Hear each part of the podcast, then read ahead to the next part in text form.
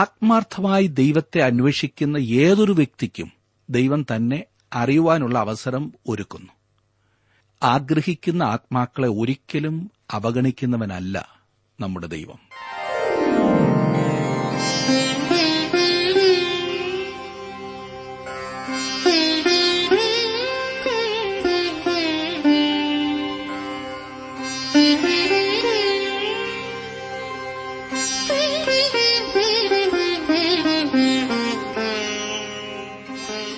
T W ആറിന്റെ വേദപഠന class ആരംഭിക്കുകയാണ്.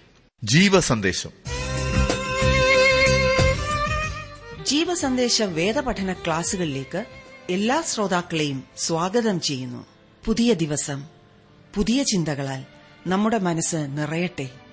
മാധുര്യമേറിയ ദൈവവചനം ശ്രവിക്കുവാനും പഠിക്കുവാനും ലഭിച്ച അസുലഭ അവസരത്തിന് നന്ദി കരേറ്റിക്കൊണ്ട് പഠനം ആരംഭിക്കാം. ഇന്നത്തെ പാഠഭാഗം അപ്പോസ്തല പ്രവൃത്തികൾ അധ്യായം എട്ട്. പ്രാർത്ഥനയോടെ നമുക്ക് ദൈവവചനം ശ്രവിക്കാം. സഹോദരൻ ജോർജ് ഫിലിപ്പ് ദൈവവചനം പഠിപ്പിക്കുന്നു.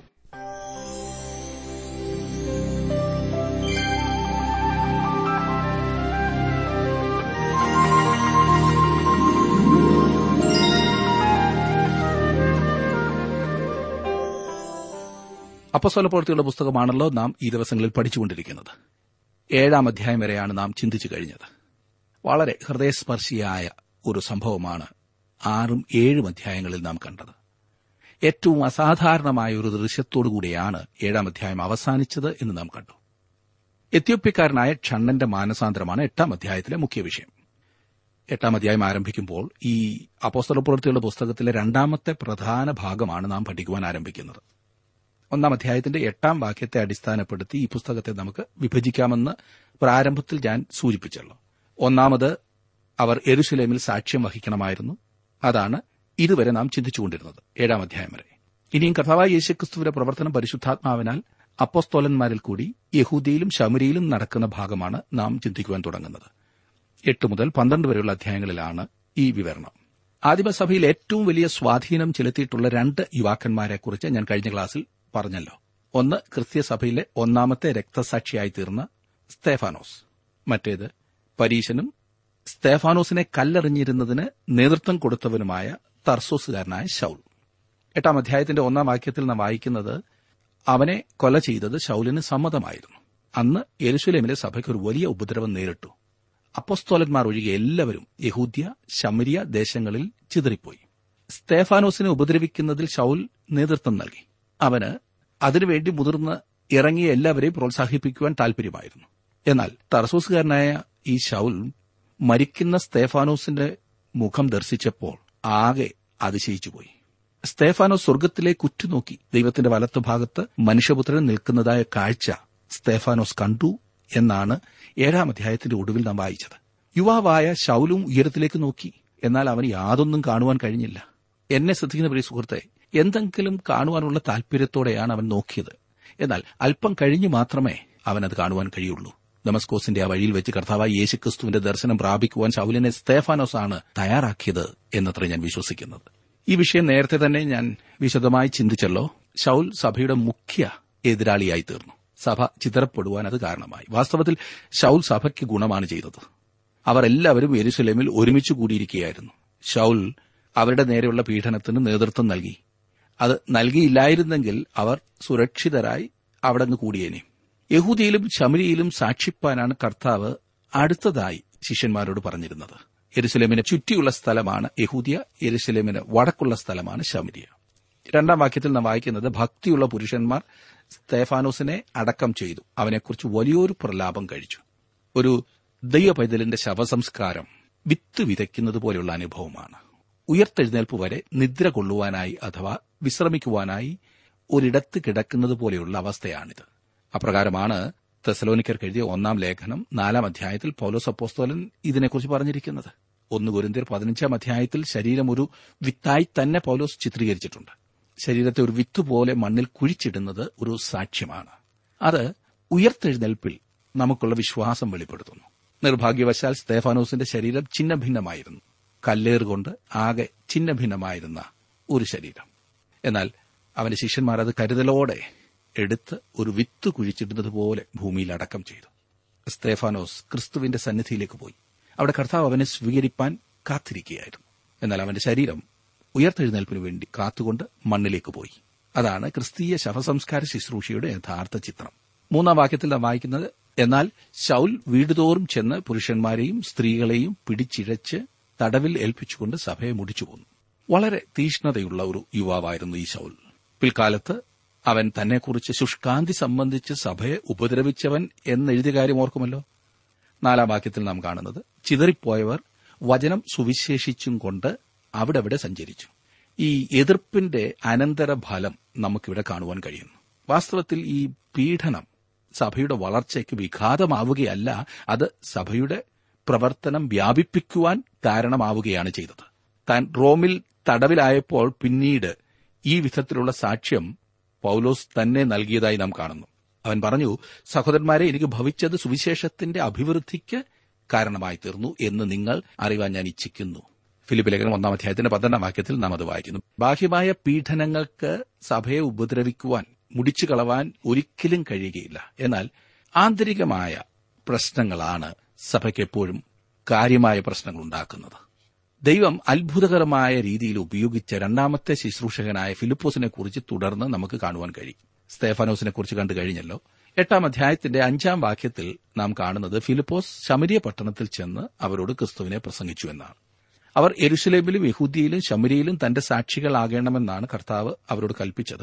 ഇപ്പോൾ ദൈവവചനം ശമരിയയിലേക്ക് കടന്നു ചെല്ലുന്നതായി നമുക്ക് കാണാം. ഇനിയും എട്ടാം അധ്യായത്തിന്റെ ആറാം വാക്യത്തിൽ, ഫിലിപ്പോസ് ചെയ്ത അടയാളങ്ങളെ പുരുഷാരം കേൾക്കുകയും കാണുകയും ചെയ്യുകയാൽ അവൻ പറയുന്നത് ഏക മനസ്സോടെ ശ്രദ്ധിച്ചുകൊണ്ടിരുന്നു. സ്തേഫാനോസിന് അടയാള വരങ്ങൾ ഉണ്ടായിരുന്നതായി നാം കണ്ടുവല്ലോ. ഫിലിപ്പോസിനും അതേ വരങ്ങൾ ഉണ്ടായിരുന്നു എന്നിവിടെ നാം കാണുന്നു. ആദിമസഭയിലും എല്ലാവർക്കും ആ വരങ്ങൾ ലഭിച്ചിരുന്നില്ല എന്ന് പഠിക്കുമ്പോൾ നമുക്ക് കാണാൻ സാധിക്കും. ലോകത്തിൽ ദൈവവചനവുമായി കടന്നുപോകുകയും നേതൃത്വം കൊടുക്കുകയും ചെയ്തിരുന്നവർക്കാണ് ആ വരങ്ങൾ, അടയാള വരങ്ങൾ എപ്പോഴും നൽകിയിരുന്നത്. അത് പ്രത്യേക ഉദ്ദേശത്തോടുകൂടിയാണല്ലോ നൽകിയത്. ദൈവവചന കാനോൻ പൂർത്തീകരിക്കുകയും അത് അംഗീകരിക്കപ്പെടുകയും ചെയ്തതിനു ശേഷം ഒരു യഥാർത്ഥ ദൈവമനുഷ്യന്റെ അധികാരപത്രം അടയാള വരങ്ങളെക്കാൾ ഏറെ ശരിയായ ഉപദേശമാകുന്നു എന്ന് നമുക്ക് കാണുവാൻ സാധിക്കും. ഏഴും എട്ടും വാക്യങ്ങളിലേക്ക് നാം വരുമ്പോൾ കാണുന്നത്, അശുദ്ധാത്മാക്കൾ ബാധിച്ച പലരിൽ നിന്നും അവ ഉറക്കെ നിലവിളിച്ചുകൊണ്ട് പുറപ്പെട്ടു. അനേകം പക്ഷവാതക്കാരും മുടന്തരും സൌഖ്യം പ്രാപിച്ചു. അങ്ങനെ ആ പട്ടണത്തിൽ വളരെ സന്തോഷമുണ്ടായി. സുവിശേഷം ശമരിയയിലേക്ക് കടന്നു വരുവാനിടയായി.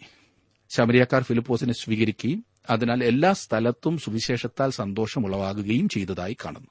വളരെ പെട്ടെന്നായിരുന്നു ആദിമസഭയുടെ വളർച്ച.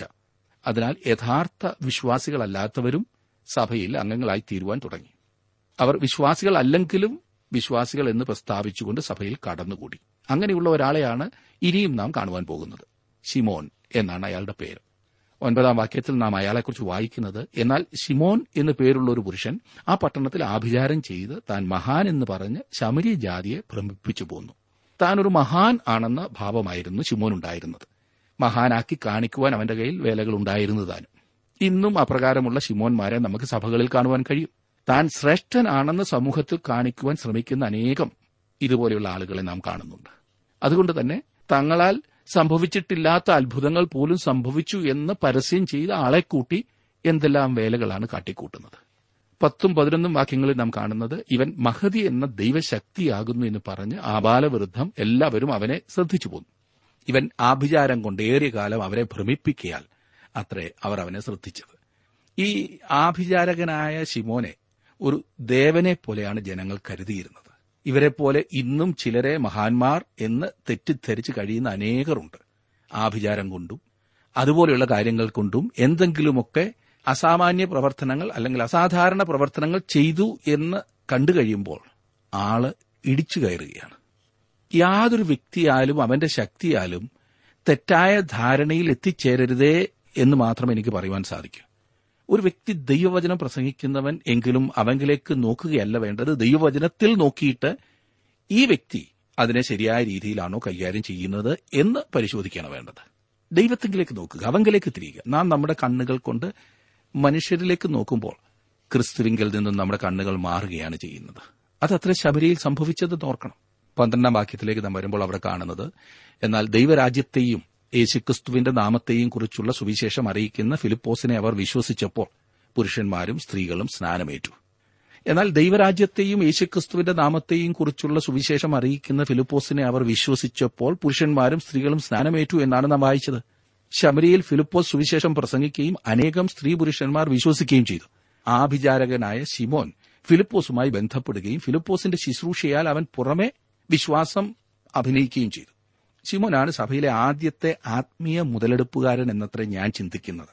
എന്നാൽ ഇന്ന് നിർഭാഗ്യവശാൽ അങ്ങനെയുള്ള അനേകരെ നാം കാണുന്നുണ്ട്. ഫിലിപ്പോസിന്റെ ശുശ്രൂഷയുടെ ഫലമായി ഉണ്ടായ ഉണർവിന്റെ വേലിയേറ്റത്തിൽ അവനും ഒരു വിശ്വാസി എന്ന് പ്രഖ്യാപിക്കുകയാണ് ചെയ്തത്.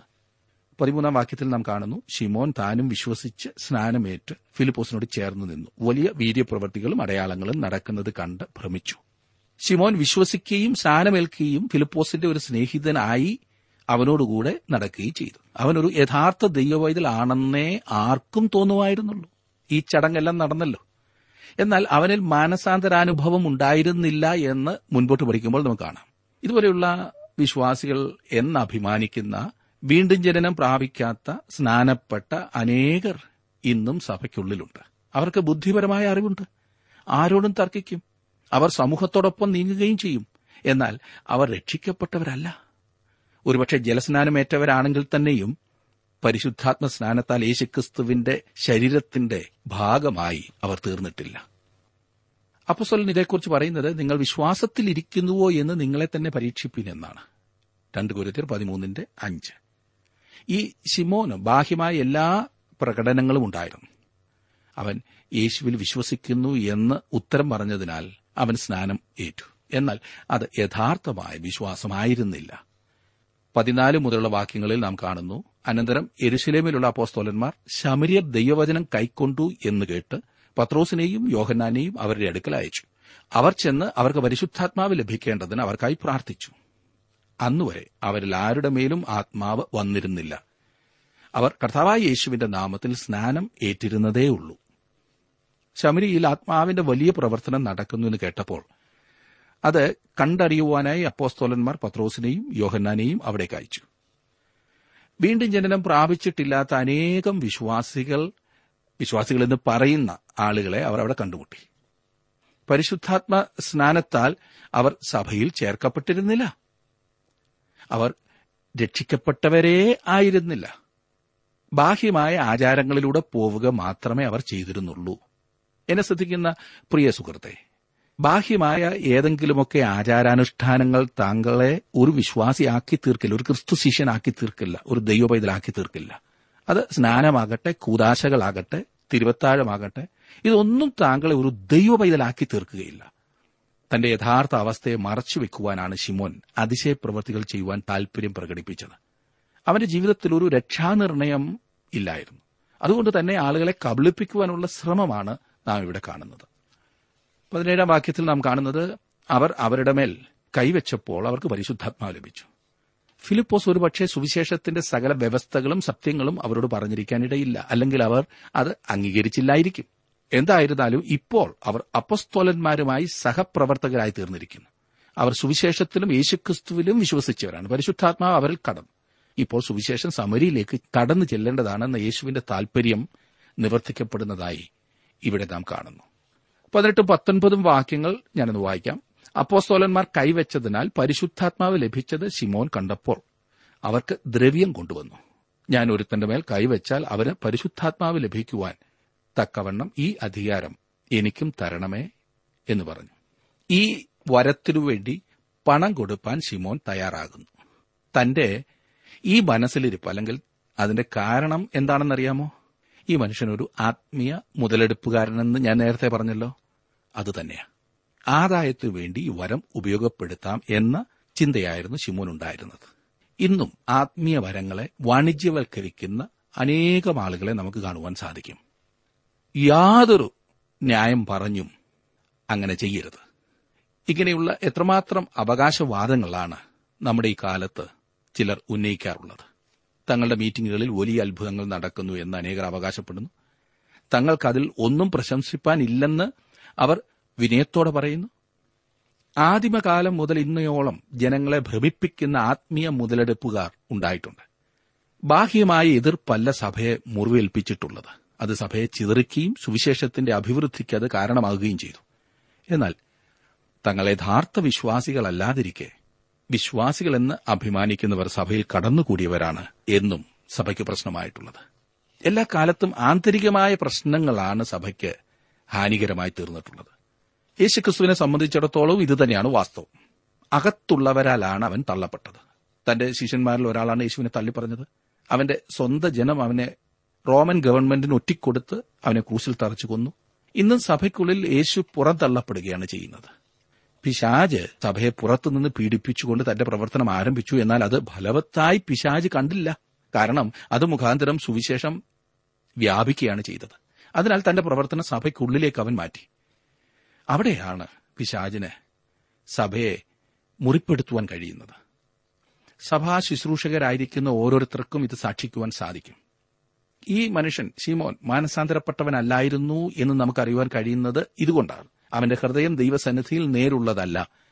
ഇത് ശിമോൻ പത്രോസ് അവനോട് പറഞ്ഞു. അവൻ മാനസാന്തരപ്പെട്ടവനായിരുന്നില്ല എന്ന് ചുരുക്കം. അവന് പണത്തോടായിരുന്നു കൂടുതൽ താല്പര്യം. അതായിരുന്നു അവനെ സംബന്ധിച്ചിടത്തോളം പ്രധാനപ്പെട്ട കാര്യം. ഞാൻ പറഞ്ഞല്ലോ, ഇന്നും ഇതുപോലെയുള്ള അനേകരെ നമുക്ക് കാണുവാനായിട്ട് സാധിക്കും. ആത്മീയ കാര്യങ്ങളുടെ പേര് പറഞ്ഞ് പണമുണ്ടാക്കുക, അത് ശുശ്രൂഷയ്ക്ക് വേണ്ടിയിട്ടാണ് ഉണ്ടാക്കുന്നതെന്ന് പറഞ്ഞാൽ പോലും അവരുടെ നിയന്ത്രണത്തിൽ നിന്നും വെളിയിൽ എങ്ങും പോകാൻ അവർ സമ്മതിക്കത്തില്ല. കുടുംബക്കാർ തന്നെ ആയിരിക്കും അത് മുഴുവൻ കൈകാര്യം ചെയ്യുന്നത്. ഞാൻ പറയട്ടെ, ആത്മീയ ശുശ്രൂഷകൾ കൊണ്ട് നാം ഇതുപോലെ ഭൌമികമായി ഉയർച്ചയുണ്ടാക്കുവാനുള്ള ശ്രമം നടത്തിയാൽ അത് തികച്ചും അനാത്മികമാകുന്നു എന്ന് മറക്കരുത്. ആത്മീയ കാര്യങ്ങളിൽ ഇതുപോലെയുള്ള താൽപര്യത്തിൽ മുൻപോട്ട് പോകുന്ന ആളുകൾ ഇരുപത്തിരണ്ട് ഇരുപത്തിമൂന്നും വാക്യങ്ങളിൽ നാം കാണുന്നത് പ്രത്യേകം ശ്രദ്ധിക്കണം. അവിടെ വായിക്കുന്നത്, നീ ഈ വഷളത്വം വിട്ട് മാനസാന്തരപ്പെട്ട് കർത്താവിനോട് പ്രാർത്ഥിക്കുക, പക്ഷേ നിന്റെ ഹൃദയത്തിലെ നിരൂപണം ക്ഷമിച്ചു കിട്ടുമായിരിക്കും. നീ കൈപ്പുള്ള പകയിലും അനീതിയുടെ ബന്ധനത്തിലും അകപ്പെട്ടിരിക്കുന്നു എന്ന് ഞാൻ കാണുന്നു എന്ന് പറഞ്ഞു. ശിമോൻ പത്രോസ് വളരെ ശക്തമായ ഭാഷയാണ് ഇവിടെ ഉപയോഗിച്ചിരിക്കുന്നത്. ഇരുപത്തിനാലാം വാക്യത്തിൽ അതിന് ശിമോൻ, നിങ്ങൾ പറഞ്ഞതൊന്നും എനിക്ക് ഭവിക്കാതിരിക്കുവാൻ കർത്താവിനോട് എനിക്ക് വേണ്ടി പ്രാർത്ഥിക്കുവീൻ എന്നുത്തരം പറഞ്ഞു. ശിമോൻ രക്ഷയ്ക്കായി ആവശ്യപ്പെടുന്നില്ല, തന്റെ രക്ഷയ്ക്ക് വേണ്ടി പ്രാർത്ഥിക്കണം എന്നവൻ ആവശ്യപ്പെടുന്നില്ല. ഭയങ്കരമായ കാര്യങ്ങളൊന്നും എനിക്ക് സംഭവിക്കരുതെന്ന് മാത്രമേ അവൻ അപേക്ഷിച്ചുള്ളൂ. ഈ മനുഷ്യൻ യഥാർത്ഥമായി എപ്പോഴെങ്കിലും ക്രിസ്തുവിങ്കിലേക്ക് കടന്നു വന്നുവോ എന്ന് നമുക്കറിയില്ല. ഇരുപത്തിയഞ്ചാം വാക്യത്തിൽ അവർ കർത്താവിന്റെ വചനം സാക്ഷീകരിച്ച് പ്രസംഗിച്ച ശേഷം ശമരിയക്കാരുടെ അനേകം ഗ്രാമങ്ങളിൽ സുവിശേഷം അറിയിച്ചുകൊണ്ട് യെരുശലേമിലേക്ക് മടങ്ങിപ്പോയി. സുവിശേഷം ഭൂമിയുടെ അറ്റത്തോളം എത്തുന്നതിനുള്ള യാത്ര ഇവിടെ ആരംഭിക്കുകയാണ്. അത് യെരുശലേമിൽ ആരംഭിച്ചു. അപ്പോസ്തലന്മാർ അവിടെ ഉണ്ടായിരുന്നു. ഒരു സഭയും അവിടെ സ്ഥാപിക്കപ്പെട്ടു. അധികം താമസിയാതെ കേന്ദ്രം അന്ത്യോക്യയിലേക്ക് മാറുന്നതാണ്. അവിടെ നിന്ന് അത് എഫസോസിലേക്കും പിന്നീട് അലക്സാന്ദ്രിയയിലേക്കും അനന്തരം റോമിലേക്കും നീങ്ങുന്നതായി നാം കാണും. ഇന്ന് സഭയ്ക്കൊരു പ്രത്യേക ആസ്ഥാനമൊന്നുമില്ല. അത് ഭൂമിയുടെ അറ്റത്തോളവും വ്യാപിച്ചു കിടക്കുന്നു. താങ്കളുടെ പ്രത്യേക സഭയ്ക്ക് ആസ്ഥാനമില്ലെന്ന് ഞാൻ പറഞ്ഞില്ല കേട്ടോ, എന്നോട് പിണങ്ങണ്ട. ക്രിസ്തുവിന്റെ ശരീരമാകുന്ന സഭയുടെ കാര്യമാണ് ഞാൻ പറഞ്ഞത്. ഇന്ന് ഭൂമിയുടെ എല്ലാ കോണുകളിലും സുവിശേഷം ചെന്നെത്തിയിട്ടുണ്ട്. ഭൂമിയുടെ അറ്റത്തോളം സുവിശേഷം എത്തിക്കുന്നതിനുള്ള ഒരു നല്ല മാധ്യമമാണല്ലോ ഈ ബഹുജന മാധ്യമങ്ങളും ഞങ്ങളുടെ റേഡിയോയും ടി വിയും അതുപോലെയുള്ളതെല്ലാം. ആദിമ നൂറ്റാണ്ടിന് ശേഷം ഇന്നോളം സഭയ്ക്ക് ചെയ്യുവാൻ കഴിയാതെ പോയത് വാസ്തവത്തിൽ ഈ മാധ്യമങ്ങളിൽ കൂടി നമുക്ക് നിവർത്തിക്കുവാൻ കഴിയും. എട്ടും ഒൻപതും പത്തും അധ്യായങ്ങളിൽ മാനസാന്തരത്തിന്റെ മൂന്ന് ശ്രദ്ധേയമായ സംഭവങ്ങൾ നമുക്ക് കാണുവാൻ കഴിയും. നമ്മുടെ പഠനത്തിനായിട്ടാണ് ഈ മൂന്ന് സംഭവങ്ങൾ നമുക്ക് പ്രത്യേകം പറഞ്ഞു തന്നിരിക്കുന്നത് എന്നത്ര ഞാൻ ചിന്തിക്കുന്നത്. എട്ടാം അധ്യായത്തിൽ എത്യോപ്യക്കാരനായ ഷണ്ണന്റെ മാനസാന്തരത്തെക്കുറിച്ച് പറഞ്ഞിരിക്കുന്നു. അവൻ നോഹയുടെ മകനായിരുന്ന ഹാമിന്റെ വംശത്തിൽ നിന്നുള്ളവനായിരുന്നു. ഒൻപതാം അധ്യായത്തിൽ തർസോസുകാരനായ ശൌലിന്റെ മാനസാന്തരത്തെക്കുറിച്ച് വായിക്കുന്നു. അവൻ നോഹയുടെ മകനായിരുന്ന ശേമിന്റെ വംശത്തിൽ നിന്നുള്ളവനായിരുന്നു. അതുപോലെ പത്താം അധ്യായത്തിൽ റോമൻ ശതാധിപനായിരുന്ന കൊർന്നല്യോസിന്റെ മാനസാന്തരത്തിന്റെ ഒരു വിവരണം നമുക്ക് ലഭിക്കുന്നു. അവൻ യാഫത്തിന്റെ വംശത്തിൽ നിന്നുള്ളവനായിരുന്നു. മനുഷ്യവർഗം മുഴുവൻ ഈ മൂന്ന് കുടുംബത്തിൽ നിന്നും ഉരുത്തിരിയുന്നതായി നാം കാണുന്നുവല്ലോ. ജലപ്രളയത്തിന് ശേഷം ഭാഷാപരമായും ഭൂമിശാസ്ത്രപരമായും ഉള്ള വിഭജനം. ഹാം, ശേം, യാഫത്ത് ഇവർ മൂന്നും നോഹയുടെ പുത്രന്മാരായിരുന്നു. സുവിശേഷം സകല മനുഷ്യരിലേക്കും വ്യാപിക്കുന്നതിന്റെ ചിത്രമാണ് ഈ സംഭവങ്ങളിൽ കൂടി നമുക്ക് ലഭിക്കുന്നത്. യഥാർത്ഥ മാനസാന്തരത്തിൽ മൂന്ന് കാര്യങ്ങൾ പ്രധാനമായും ഉൾക്കൊള്ളുന്നതായി ഈ മൂന്ന് സംഭവങ്ങളിൽ നിന്നും നമുക്ക് കാണുവാൻ കഴിയും. ഒന്ന്, പരിശുദ്ധാത്മാവിന്റെ പ്രവർത്തനം. യഥാർത്ഥ മാനസാന്തരം അവിടെയാണ് ആരംഭിക്കുന്നത്. പരിശുദ്ധാത്മാവ് ഫിലിപ്പോസിനെ ശമരിയിലേക്ക് കൊണ്ടുപോയി. അവിടെ ദൈവാത്മാവിന്റെ വലിയ പ്രവർത്തനം നടന്നുകൊണ്ടിരുന്നു. അനന്തരം പരിശുദ്ധാത്മാവ് അവനെ ഗസയിലേക്ക് നടത്തി. അവിടെ എത്യോപ്യക്കാരനായ ഷണ്ണന്റെ ഹൃദയത്തിൽ പരിശുദ്ധാത്മാവ് പ്രവർത്തിക്കുന്നതായി നാം കാണുന്നു. ഹൃദയത്തെയും ദൂതുവാഹകനെയും തയ്യാറാക്കുന്നതിനായി ദൈവത്തിന്റെ ആത്മാവ് മുമ്പേ പ്രവർത്തിക്കുന്നതായി കാണുന്നു. പരിശുദ്ധാത്മാവിന്റെ ഈ നടത്തിപ്പ് ഏറ്റവും അത്യന്താപേക്ഷിതമായ കാര്യമാണ്. ഇന്ന് പരിശുദ്ധാത്മാവിന്റെ നടത്തിപ്പിനനുസരിച്ചാണോ സുവിശേഷീകരണത്തിൽ നാം മുൻപോട്ട് പോകുന്നത്? പല കാര്യങ്ങളും നടക്കുന്നത് ആ വിധത്തിലാണെന്ന് എനിക്ക് തോന്നുന്നില്ല. നാം ആരോടെങ്കിലും സുവിശേഷം സംസാരിക്കുന്നതിന് മുൻപായി അതൊരു പ്രാർത്ഥനാ വിഷയമാക്കേണ്ടതാണ്. കർത്താവിനെക്കുറിച്ച് ഒരു വ്യക്തിയോട് സംസാരിക്കുന്നതിന് മുമ്പ് ആ വ്യക്തിയെക്കുറിച്ച് നാം കർത്താവിനോട് പറയേണ്ടത് ആവശ്യമാണ്. പരിശുദ്ധാത്മാവിന്റെ നടത്തിപ്പ് ആവശ്യമെന്ന് പറയുക മാത്രമല്ല, പിന്നെയോ നമുക്ക് മുമ്പേ പോയി കളം ഒരുക്കുകയും പിന്നീട് അവനായിരിക്കുന്ന സ്ഥലത്തേക്ക് നമ്മെ ക്ഷണിക്കുകയുമാണ് പരിശുദ്ധാത്മാവ് ചെയ്യേണ്ടത്. പരിശുദ്ധാത്മാവ് പോകുന്ന സ്ഥലത്തേക്കാണ് നാം പോകേണ്ടത്. അതാണ് ഒരു മാനസാന്തരത്തിൽ ആദ്യമായി ഉണ്ടായിരിക്കേണ്ട ഒഴിച്ചുകൂടാത്ത കാര്യം. ഈ എത്യോപ്യക്കാരനായ ഷണ്ണന്റെയും ശൌലിന്റെയും കൊർന്നൊല്യൂസിന്റെയും മാനസാന്തരത്തിൽ ഇത് വാസ്തവമാണെന്ന് നാം കാണും. രണ്ട്, ദൈവവചനം. റോമാലേഖനം പത്താം അധ്യായത്തിന്റെ പതിനേഴാം വാക്യത്തിൽ നാം വായിക്കുന്നത്, ആകയാൽ വിശ്വാസം കേൾവിയാലും കേൾവി ക്രിസ്തുവിന്റെ വചനത്താലും വരുന്നു. മാനസാന്തരത്തിൽ രണ്ടാമതായി അത്യാവശ്യമായിരിക്കുന്ന കാര്യം ദൈവവചനമാണ്. ക്രിസ്തുവിന്റെ കാര്യങ്ങൾ പരിശുദ്ധാത്മാവ് എടുത്ത് വ്യക്തികൾക്ക് വെളിപ്പെടുത്തി കൊടുക്കും. പരിശുദ്ധാത്മാവാണ് ദൈവവചനത്തെ ഉപയോഗിക്കുന്നത്. മൂന്നാമതായി, ദൈവ മനുഷ്യൻ. വീണ്ടും ജനനം പ്രാപിച്ച ഒരു ദൈവ പൈതലിനെ ഉളവാക്കുവാൻ ദൈവവചനം സുവിശേഷിക്കുന്ന ഒരു ദൈവ മനുഷ്യനെ ദൈവാത്മാവ് എപ്പോഴും ഉപയോഗപ്പെടുത്താറുണ്ട്. എത്യോപ്യക്കാരനായ ഷണ്ണന്റെ മാനസാന്തരത്തിൽ ഈ വസ്തുത നമുക്ക് കാണുവാൻ കഴിയും. എട്ടാം അധ്യായത്തിന്റെ അവസാന ഭാഗത്ത് ഫിലിപ്പോസിന്റെ ശുശ്രൂഷയുടെ വേറൊരു വശം നാം കാണുവാൻ പോകുന്നു.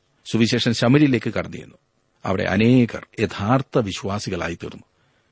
എന്നാൽ ആഭിചാരകനായ ശിമോനിൽ കൂടി ശമരിയിലെ സഭയിൽ തിന്മയും കടന്നു ചെന്നതായി നാം കണ്ടുകഴിഞ്ഞു.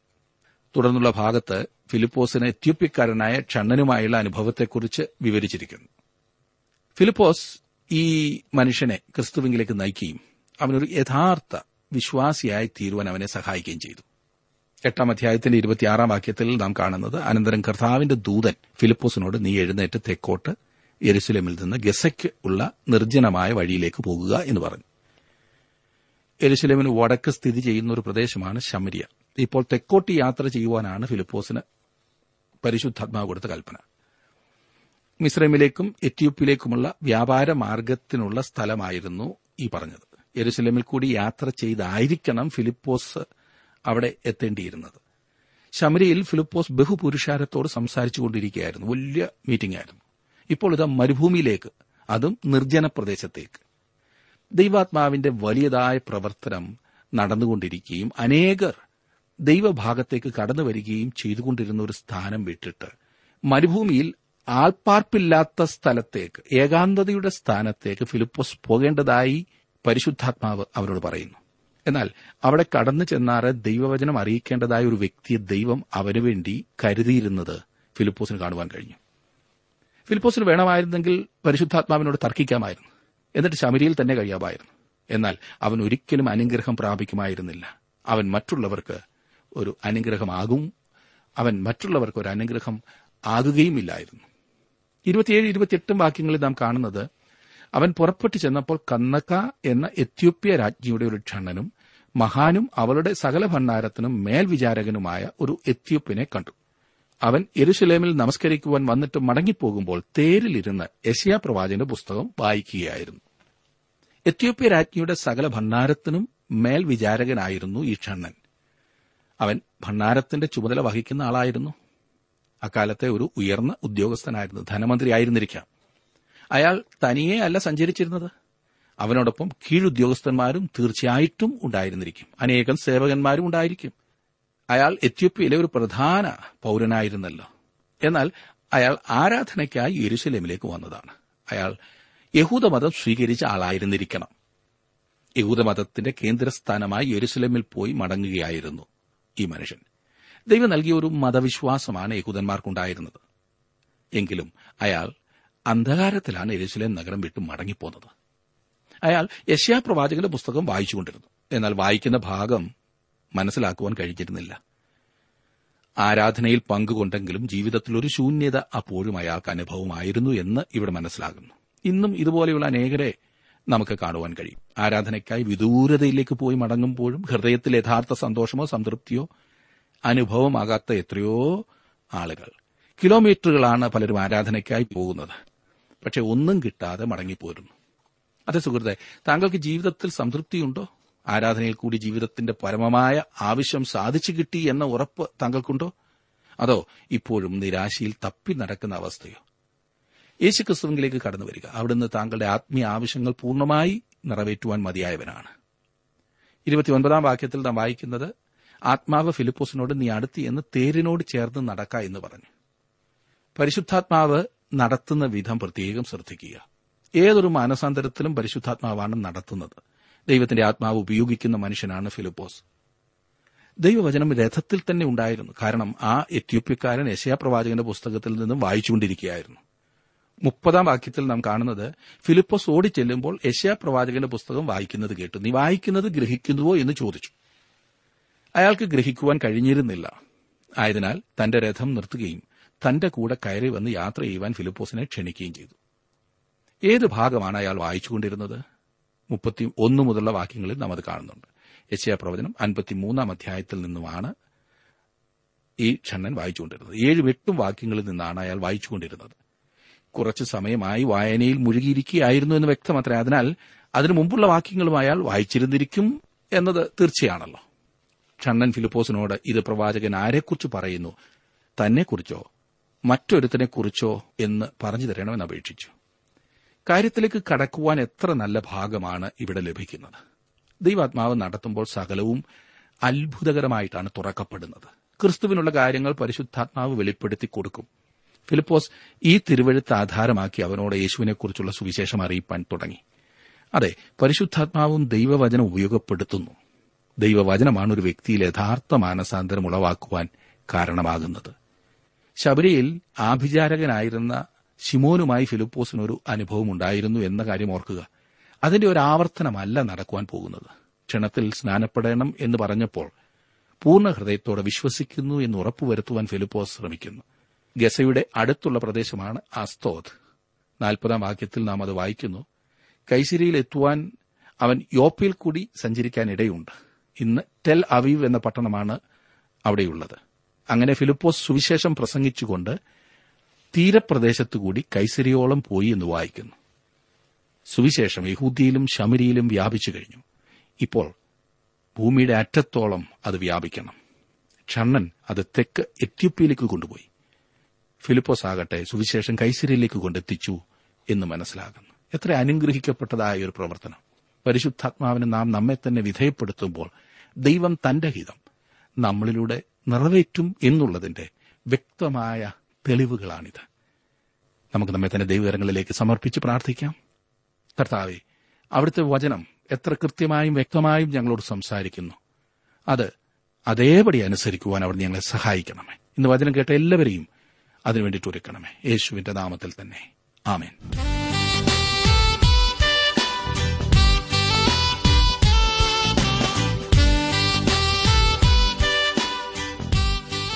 ഞങ്ങളുമായി ബന്ധപ്പെടുക. ഞങ്ങളുടെ വിലാസം: ജീവസന്ദേശം, പോസ്റ്റ് ബോക്സ് നമ്പർ മൂന്ന്, തിരുവല്ല അഞ്ച്, Keralam. Phone zero four six nine two seven zero zero two eight four, mobile nine four four seven seven six seven three seven eight. ഞങ്ങളുടെ email address Malayalam T T B at radio eight eight two dot com. വെബ്സൈറ്റിലും ഞങ്ങളുടെ program ലഭിക്കുന്നതാണ്. ഞങ്ങളുടെ website W W W dot radio eight eight two dot com.